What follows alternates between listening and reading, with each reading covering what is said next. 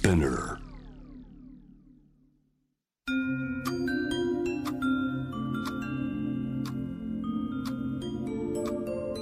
こんなこときっと取るに足らないからと性にまつわることを一人で悩み考えたことのある人たちへ。ここは気負わずに話せるお泊まり会。いつまでも終わらない会話の時間がその後の日々を支えるように個人的な思いの交換が私たちを救うのだ。私とあなたでおしゃべりを。私たちのスリープオーバ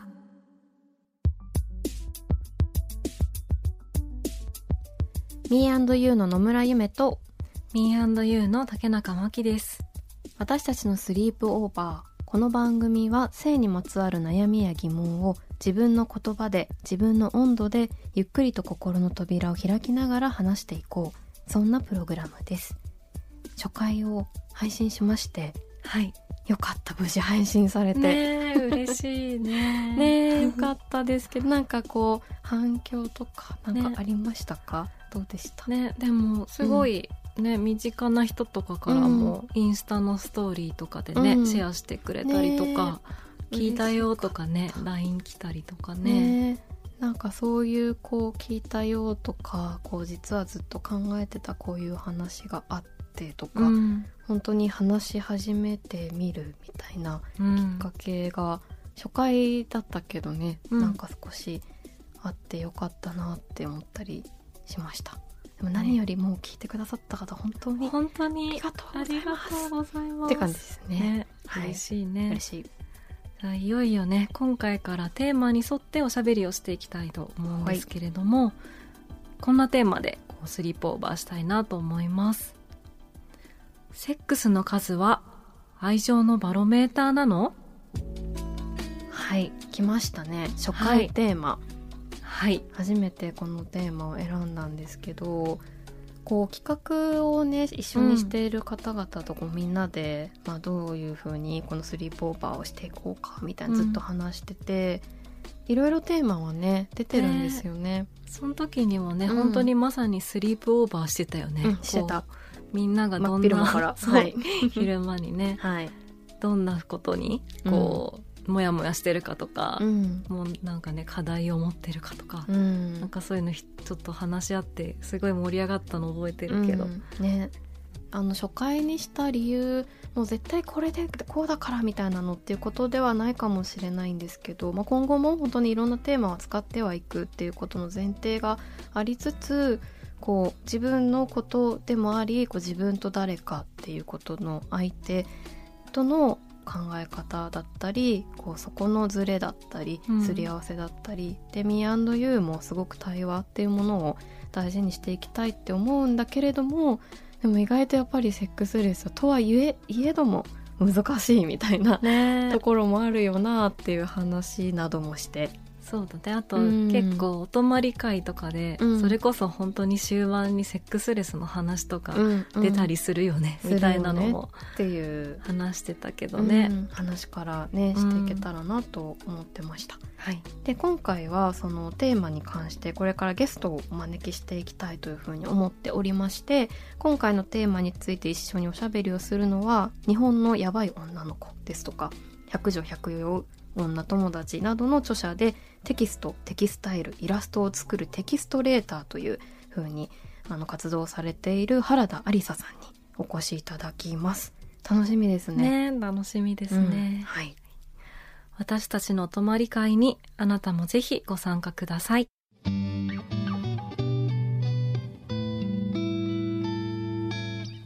私たちのスリープオーバー今回のテーマは「セックスの数は愛情のバロメーターなの?」をテーマにやっていければなと思っています。ゲストは原田ありささんです。よろしくお願いします。よろしくお願いします。やったー。よろしくお願いします。ハリーさん。ハリーさん。やった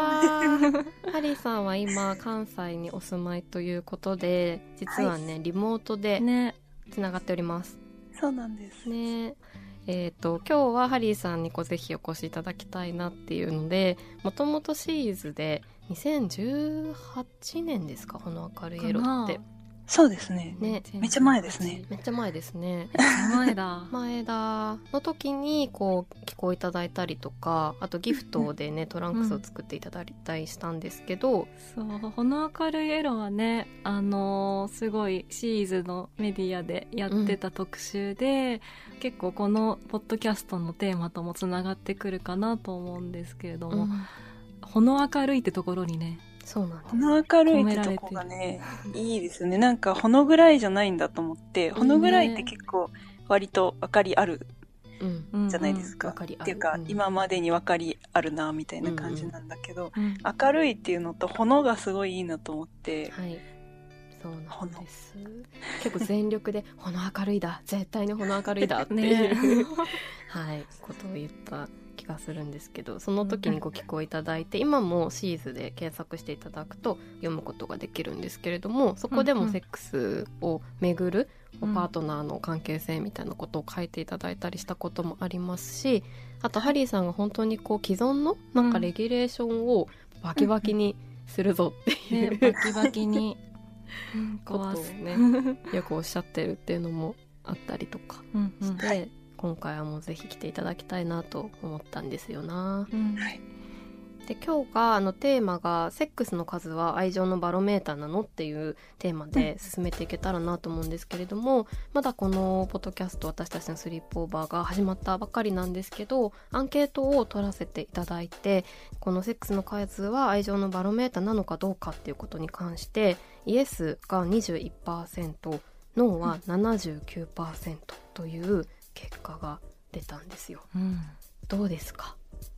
なんか私あのこのアンケート結果の時点ですで、うん、に認識が合致してないなと思って、はい、このアンケート答えた人たち同士で全員付き合ってたとしてもすで、にあの齟齬が起きてますよね。確かにそうですね。ほぼ8対 2, 2対8みたいな結果ですよね、うん、イエスとノーで言うと。うんってことはなんか基本的に合致しないんじゃないかなと思ってあの出だしから合致しないっていうことが分かったなみたいな気持ちで見てました。確かにそもそもそこは合致してないものだと思っていた方がというかそこから始まるのだっていう。でもバロメーターだとまあ思ってないよっていう方がまあ8割、うん、79%なんですよね、うんうんうん、っていうところは確かに興味深いわけですが、ね、そもそもそのセックスの数がバロメーターなのっていうところもあるけれどもなんかその回数が少ないことをセックスレスっていう風に言ったりするっていうところがあるじゃないですか、うん、でも、うん。うん、多いとか少ないって何みたいな どういうこと？多いとか少ないとかが何かをね、はい、比較対象がある言葉だからね、うん、多い少ないって。何をもって多いとするのかっていうのは、うん、ねいろいろあるよねきっと。うん。あと何をもってしてレスなのかちょっと気になりました、それねどの段階がレスなのかなみたいな。めっちゃ気になります、ね、気になりますよね。なんか私たちもそのセックスレスってそもそも何なんだろうって思っていろいろ検索してたんですけど、うん、一応なんか日本性科学会というあのところのウェブサイトを拝見して、うん、そこによると、えっと、病気など特別な事情がないのに1ヶ月以上性交渉がないカップルというふうに定義されているみたいでうん、であとなんかあのこの日本性科学会の1994年に出されたのも読んでみたら、うん、特別な事情がないにもかかわらずカップルの合意した成功あるいはセクシャルコンタクトが1ヶ月以上ないことっていうふうに書かれていて、うん、セクシャルコンタクトね。そう。私は初めて聞いてえっと、それとは、えっと、キスペッティング裸でのペットインと書かれてました、うん、だから自分がこう数字というかその日本生化学会さんによるとなんとなくね今話してたみたいな、うん、まあ、定義があるんですけどでも1ヶ月ってめっちゃ早くないですか？一瞬だよってすぐ経ちます、ね、大人の1ヶ月は早いじゃないですか、うん、あっという間。それ、ね、多分1ヶ月が今たまたま31日だけど、うん、たまたま60日とかだったら、うんうん、それでも1ヶ月って言ってる気がする。ああ実質60日じゃないけど、みたいな。ありそう。それめっちゃ面白いですね。何かしらのこう周期の中で1回はするよね。みたいな1週間だとちょっと厳しすぎかもみたいなのもあるのかねうん。でもそういうセックスレスだと感じたきっかけ、まあ、それぞれだと思うんですけどなんかこういう感じの頻度だと思っていたのにみたいな、うん、なんかそうじゃなくなってきたのには何か理由があるのかなみたいな。うん、それって理由が分かんないからですよね多分ね、うん、なんか理由あんのみたいな感じで聞けたら、うん、そう。なんか実は超繁忙期でみたいな、ね、あそっかへえみたいな。なんか それで解決するみたいな。聞けて分かったら解決するけど聞けないってことですもんね、ね、でもなんかパートナーとセックスの話をなんかこう結構会話の中でするっていう人がどれくらいいるのかなっていうのは、なんかありそうだなと思って、うん。うん、さっきのその忙しいからみたいな話をちゃんとまずできるように会話するっていうのすごい大事だし、でも一方でこうよくある広告漫画でめっちゃ忙しくて今日は無理って言ってこうあるよね。向けてるじゃないですか。あの変な広告漫画インスタに出てきたりするやつ。読んじゃうよね。読んじゃう。でも忙しいからって言ってるんだけどあの向こう側に電車のホームの向こう側とかに いて女の人であそうだ。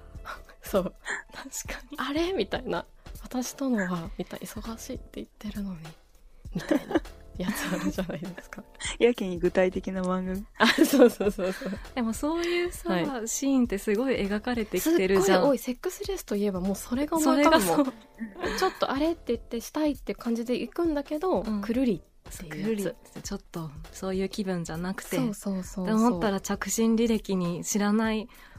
女の影が そこまでセットだよね。その刷り込みすごいやっぱ刷り込まれてるよね、うん、なんか結構セックスレスのイメージのザルの目荒いですよね。荒いよしてる。荒い。荒いです。面白おかしいですもんねなんかねちょっと。確かに。私と寝なければ誰かと寝てるに違いないみたいなとこまでのセットだよね、うん、なんでなんだろうね。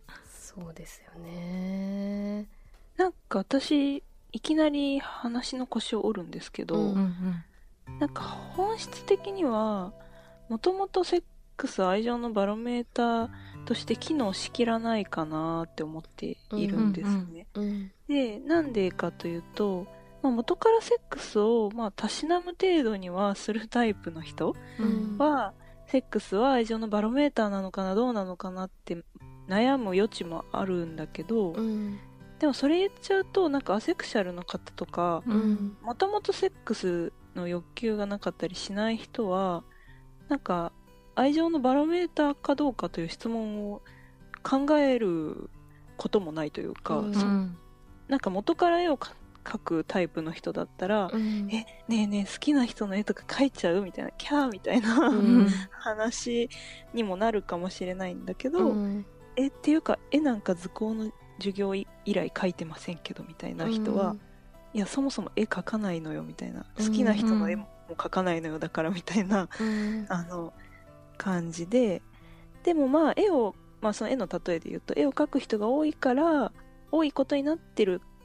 から、まあ、セックス愛情のバロメーターとして遊べる一つのトピックぐらいのものだったのが、うん、なんかセックスだけが愛情のバロメーターであると置き換えられるとこからなんか始まってるような気がして、うん、そもそもなんか根元がぐらついてる感じもするなみたいな、ありますよね、多分気もしつつ。なんか全然重視してないわけではないけど、なんだろうセックスをしたくないわけじゃないけど愛情のバロメーターとは思ってない人もいるだろうし、うん、もっとなんだろうセックスは愛情とは本当に完全に切り離してる人もいるだろうし、うん、本当その辺はすごいいろんな、うん、ねなんかこうグラデーションというか、がきっとあるだろうなと思って。うん。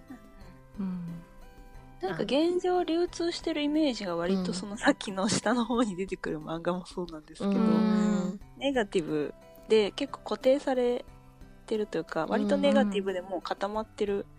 し、うん、なんかちょっと嫌なもの、うん、セックスレスであるっていう事柄自体がなんかちょっと嫌なもの。または、まあ、ちょっとおもろいものみたいなイメージがもうあってそれをなんか吸って生きて気を得てるっていうとこもある、ありますもんね。あります。なんかそのセックスの秘め事具合というか、うん、その な前あのハリーさんもあのホナーカルエロの時に秘め事にこうしないといけない感じがすごいこう強固にあの世の中的社会的になんかあることに対するこういろんなあの思いを持ってあの作品だったりあのトランクスも一緒に作ったりしてたかなと思うんですけどなんか多分そそこまで秘める必要はないかもしれないけど相手に対してなんかこう全部思ってることとかをこうオープンにすることへのなんだろう抵抗感とかがあったりするのかな。うん。どうなんだろう。例えばその相手のことがとっても好きだとしてそれこそセックスだけじゃない部分でももう十分十分自分は相手のことを尊重したい尊重されてると思ってたとしてもなんか相手の人が例えばでもそれをしたいっていうふうに思っていたとしたらなんかじゃあその気持ちはどうなっちゃうんだろうとか自分はしたくないっていう気持ちは伝える。でもじゃあ相手もしたい。じゃあその子をどうすり合わせていくんだろう。欲望と欲望のすり合わせ。だから今多分セックスをする方が当たり前みたいになっていてしたくないっていうことをなかなか言えないっていうのもある。でも一方でしたくないっていう話をすごくや受け入れてくれるしたい人はじゃあどうしたらいいんだとかなんかその辺りはでも短期的に答えは出ないだろうからゆっくり話し合ったりいろんなことを試したりするっていうことにもなるのかなとは個人的には思うんですけどでも何がしたいかにもよりますよね。うん、何をしたいか、うん、最終何をしたいかみたいな。そそれもある、あります。そこはあるかも。なんか最終が、まあ、男女のカップルだったとしたら、えっ、ー、と、まあ、いわゆる男性器を女性器に挿入するみたいなことだけをゴールにしている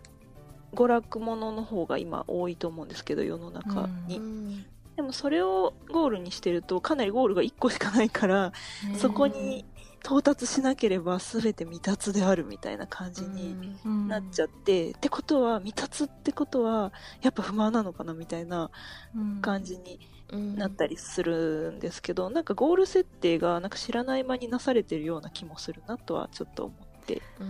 かに。そうですよね。でも本当に一般的なそのセックスでイメージすることがほとんどの人がその男女の場合だと男性が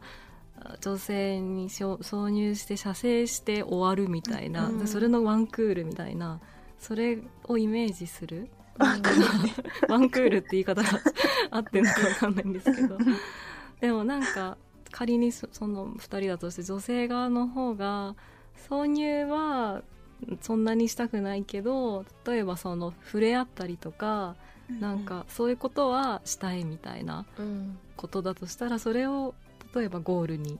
してみて、みたいな部分もありそうですよね。まきちゃん前さ、めっちゃいい話してましたよね。あの話はすごい素晴らしい。これ思いますね。していいの？どうぞ。はい。そうなんかちょうどそういう話をしてて、なんだその男女だとして挿入して射精してでその前に多分ムードを作ったりとかなんかこうそこからいい感じになんか前儀とかこうフルコースある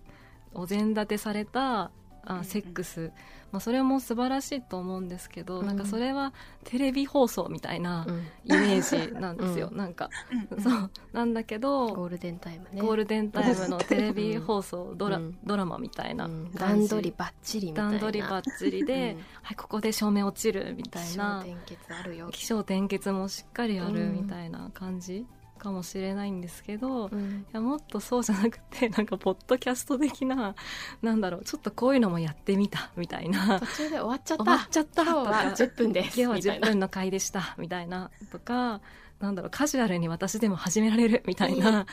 感じの、うん、最後までやんなくてもいいしなんならもう最後とかそういうのないものがあってもいいんじゃないかみたいな話を前してたんだよね、うん、そうなのですそう。最高じゃないって私はなったんですけど どうだろう。キー局の月句じゃないパターン。そう。なんです逆再生もあるよみたいな。人によっては多分月句しかセックスイコール月句の感じであるっていう人も、うん、もしかしたらいるのかもしれないなと思って、うん、それは多分実際の月句じゃないけどセックスイコール月句の供給がかなりまかり通ってるからかなと思,、う思ったりもするかも、うん、なんか正しいセックス像みたいなのがなんかななんで正しいことになったのか知らないが正しいらしいみたいなのが流通しすぎてる、そしてそれをなんかこうね一人で本当に一人で完結することであれば私はなんかそれでもいいのかなって思ったりもするんですよ。その理想を追い求めて、うん、でもやっぱり相手がいる場合は、やっぱりそれだけでは、うん、まあ難しいよねってやっぱ月句が好きな人とポッドキャストが好きな人がさ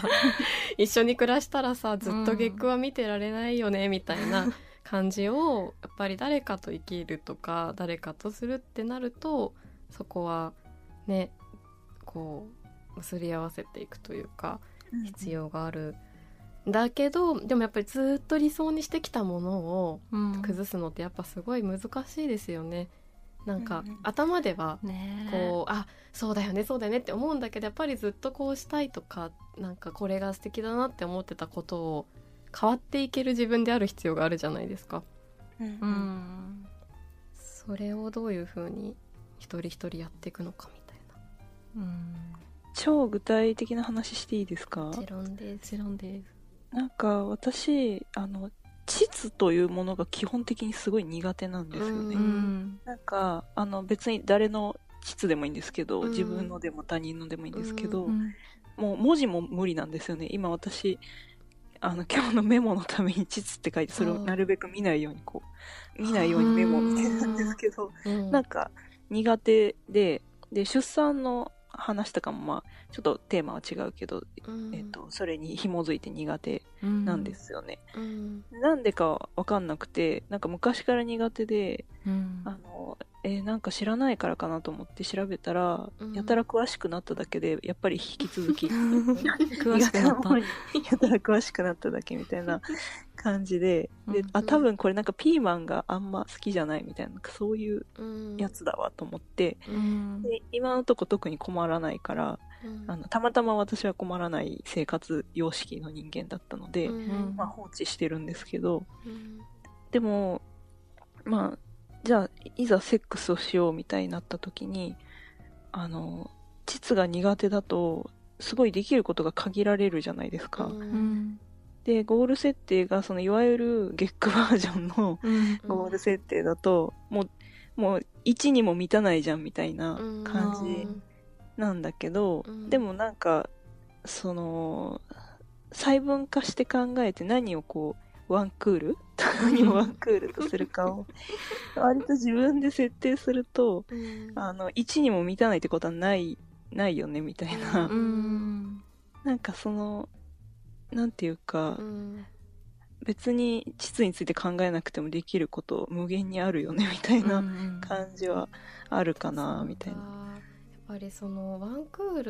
ルとかなんかこう生き方の話でも昔人に言われたことがあるんですけどやっぱこう、山を登ったりする生き方とか、うん、海を泳いだりする生き方みたいな話をその時してて、うん、でどっちかじゃないんですけどでもやっぱり年々自分がこう山を登るような生き方がかなりこう自分にとっては難しくなってきてるなあみたいな。こう、うん、2合目3合目5合目8合目ちょっと休んでさあラスト上映 そうそうそう。朝日バーンみたいなのが、うん、ドラマティックだけどねドラマティックでいいしカタラシカタルシスですか？めっちゃあると思うんだけど、やっぱそのゴールがねまあ、もちろんちょっと山を私がに詳しくないので山の中のあるとあるますよねきっとの花が美しいとかこの道は素晴らしいとかだからそういうふうに二項対立にするのは、うん、まあ、そもそも良くないんだけどでもなんかそのもう少しこうそれこそ何ですか性のあれもねなんか1到達12とか未達とかよりも、うん、こっちの海に泳いでみたらみたいな。イルカがいたよみたいな感じ。サンゴが。浅いとこで泳い浅くないサンゴは。みたいな感じっていうのはでも今のハリーさんの話とかマキちゃんのポッドキャスト？の話とか。ポッドキャストもなんか月句とかで月句はもう素晴らしいっていうことを、もうね、ちょっと前提としてなんですよ、ね、もちろん、もちろん。本当にその素晴らしさや、うん、そこでしか得られないもの。山もそうですよね。絶対、うん、あの、そういうものもあるけど、いつもそうじゃなくてもいいとか。多分、うん、選んで月句だったら全然いいんですよ全然いい。全然いい。本当に何でもマジでいいよって言われて、うん、え、じゃあ月句みたいな感じだったら全然いいんだけど、うん、なんか選べる範囲がそもそもなんか選んでいいよって提示されてる範囲がそもそも少ないとか、うん、なんかチャンネル月句しかないみたいな感じだったりとかすると、本当に自分で自由に選んでるつもりでも、実は狭いとこからしか選べてないみたいなことはああるですよね。ありますよね、ね、しかもそういう場合ってなんかそこを選べないとかできない自分はみたいな、やっぱりちょっと劣ってるんじゃないかみたいに、う。ん、もうそういうこと頻度も毎週放送されないとダメだみたいに なっちゃったりとかしちゃいますよね。と思ってました。ね。ねすごい止まらないぞという、ね、感じなんですけど話が全然尽きないんですが今回は時間もねありますのでここまでということで次回も引き続き原田ありささんと一緒に「セックスの数は愛情のバロメーターなの?」をテーマにスリープオーバーします。アリーさん次回もよろしくお願いします。よろしくお願いします。私たちのスリープオーバー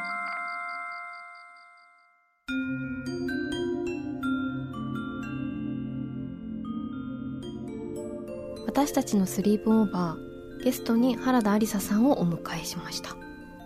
初めてのゲストハリーさん。